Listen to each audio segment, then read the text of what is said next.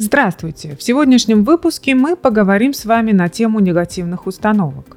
Какие негативные установки мешают родителям в воспитании детей и как замечать себе такие установки и что с этим делать. В выпуске «Воспитание с позиции сильных сторон» я говорила о склонности людей сосредотачиваться на негативных ситуациях или качествах. Мы не способны по мгновению волшебной палочки избавиться от этой привычки.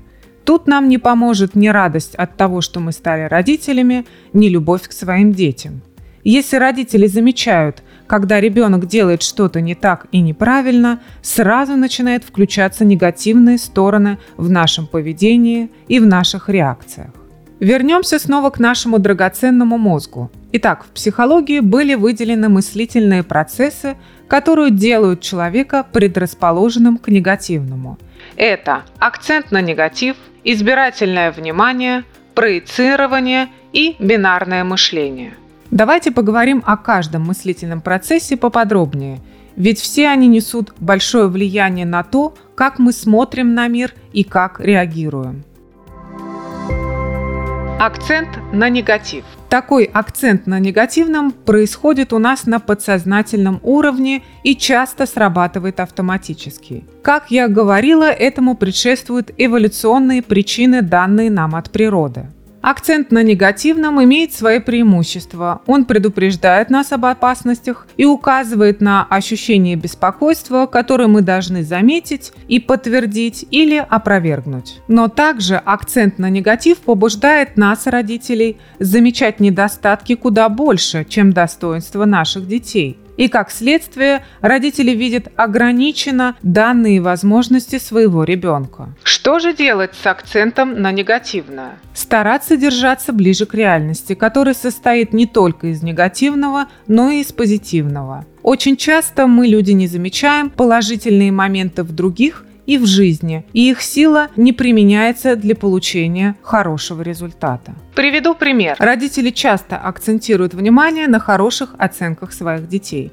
Предположим, что ребенок учится на пятерке, но по биологии получает среднюю оценку 3. Что будет делать родитель? Логично, что первое – это наймет репетитора по биологии или будет заставлять ребенка больше заниматься биологией самостоятельно. Но вот какие действия можно предпринять, если мы не сфокусированы на негативном. Разобраться с ребенком, что помогает ему преуспевать в других предметах и как это может помочь улучшить оценку по биологии.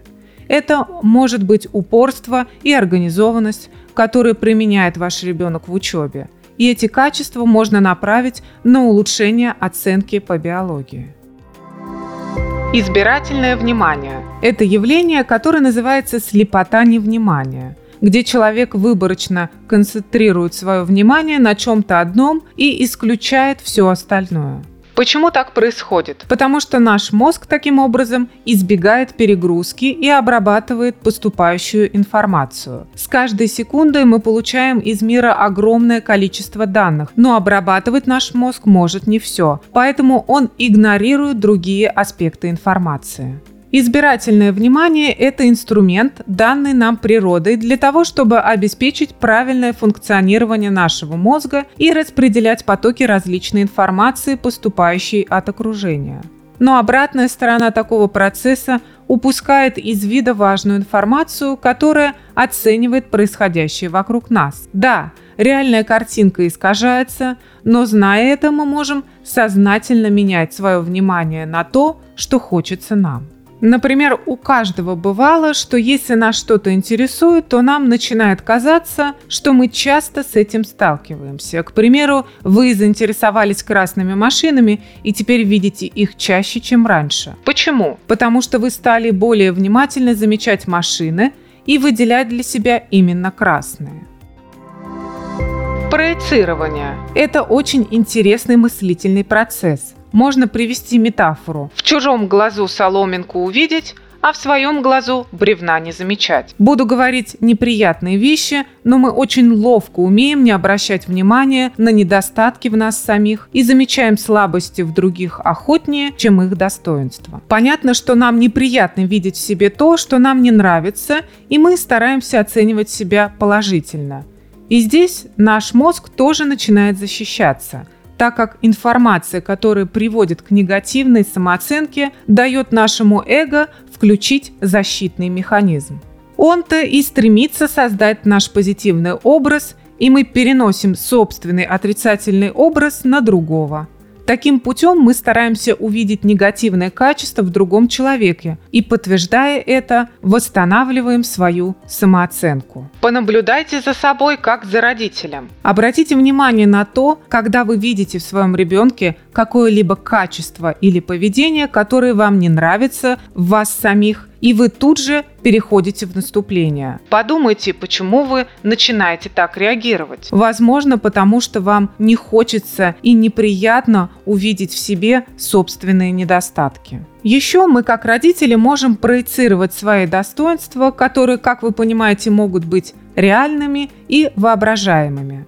Нам кажется, что если мы сильны в чем-то, то автоматически это передастся нашим детям. Но это не так, потому что нужно увидеть в наших детях то, какие они есть на самом деле, а не то, какими мы, родители, пытаемся их сделать. Например, ребенок не обязательно будет прекрасным актером или бизнесменом, если у его родителей это хорошо получается. Нужно увидеть те вещи, которые получаются именно у вашего ребенка конкретно и индивидуально. Дети не обязаны быть хороши в том, том, как нам кажется, в чем хороши мы как родители. Бинарное мышление – это последний мыслительный процесс, который фокусирует нас на негативном и искаженном. Бинарное мышление основано на принципе «или-или», то есть когда мы категоризируем кого-то или что-то. Например, когда мы говорим «она непослушна», «он драчун», «он ботан» или «она всегда такая». Такое клеймо быстро прилипает к образу человека, и мы начинаем его постоянно подтверждать. Человек никогда не является чем-то одним. Такое бинарное мышление говорит нам о том, что сила и слабость – это противоположности. То есть такое мышление заставляет думать родителей о том, что у наших детей либо есть достоинство, либо их нет. Как я уже говорила, позитивная психология не считает наши достоинства и недостатки взаимоисключающими элементами. Достоинство присутствует в каждом ребенке, даже если родители не замечают его явных проявлений. Существует три важных фактора, которые, как мне кажется, родители должны донести до своего ребенка, обсуждая его недостатки или слабые качества. Первое. Наличие слабости не говорит о том, что ребенок нелюбим и недостоин уважения. Это означает, что он нормальный и живой человек. Второе. Не следует долго сосредотачиваться на своих недостатках. И третье. У всех есть свои слабые стороны. Точно так же, как и то, что у всех есть свои достоинства и сильные качества. Как замечать такие установки у себя и что с этим делать. Все, что я описала, звучит довольно-таки заумно, подумайте вы. Здесь я хочу вам рассказать, что поможет вам замечать в себе проявление таких установок. Замечайте такие установки в относительно простых бытовых случаях то есть в те моменты, которые не начинают вызывать вас раздражение или гнева. Например, очень тяжелая тема для родителя – это уроки. Конечно, вы не сможете замечать у себя прилив негативных установок, когда уроки вызывают у вас огромное чувство негативных эмоций. Начните с мелочей и потом переходите к более сложным моментам. К примеру, незаправленная кровать у ребенка в комнате вас может раздражать, но вы можете научиться чувствовать негативную реакцию и останавливать себя, не накричав. Постепенно вводите акцент на хорошие качества или действия у своего ребенка. У нас у всех есть мелочи в повседневной жизни, которые негативно влияют на отношения родителей и детей. Посмотрите более шире, что у вашего ребенка получается и почему он может себя так вести. Например, ребенок медленно ест за столом. Нас подмывает сказать ему «быстрее ешь, что ты копаешься. Часто у нас возникают другие мысли. Да он издевается надо мной или просто кривляется. Но если посмотреть на это с другой стороны, почему ребенок медленно ест? Возможно, потому что он так отдыхает. Или ему нравится еда, и он долго ее смакует. Или ему хочется побыть с родителем рядом подольше, пока есть такая возможность. Можно спросить ребенка о том, почему он любит долго есть, а не додумывать мысли или действия за него. Называйте сильные качества своих детей чаще. Старайтесь это делать, когда вы видите какое-либо достоинство и скажите ребенку об этом. Например, бардак в комнате ребенка замечается всегда, но родитель может не заметить, что одежда лежит в шкафу, хоть и в скомканном виде. Отметьте это и скажите ребенку, какой он молодец, что постарался убрать часть своих вещей в шкаф. Дети часто проверяют своих родителей и думают, а заметят ли родители это? И если родители это заметили, то поверьте, ребенок начнет это делать чаще обычного. Как только вы ощущаете прилив негативных установок, остановитесь. Опять это психологические штучки, подумаете вы, но это эффективно. Что вы выберете для себя? Разозлиться, наорать и ходить оставшийся день в плохом настроении или остановиться, почувствовав, что сейчас поднимается в вашей душе, и спокойно высказать это недовольство. Выбор всегда за вами. Итак, в сегодняшнем выпуске мы поговорили о негативных установках, которые есть у каждого из нас, как они влияют на наше поведение и что можно сделать, чтобы их заметить. Итак, как же не фокусироваться на негативном? Нужно научиться улавливать такие мыслительные процессы, как избирательное внимание, проецирование, акцент на негативное и бинарное мышление. Взгляд на воспитание, основанный на таких мыслительных процессах, будет мешать родителям увидеть детей такими, какими они в действительности являются.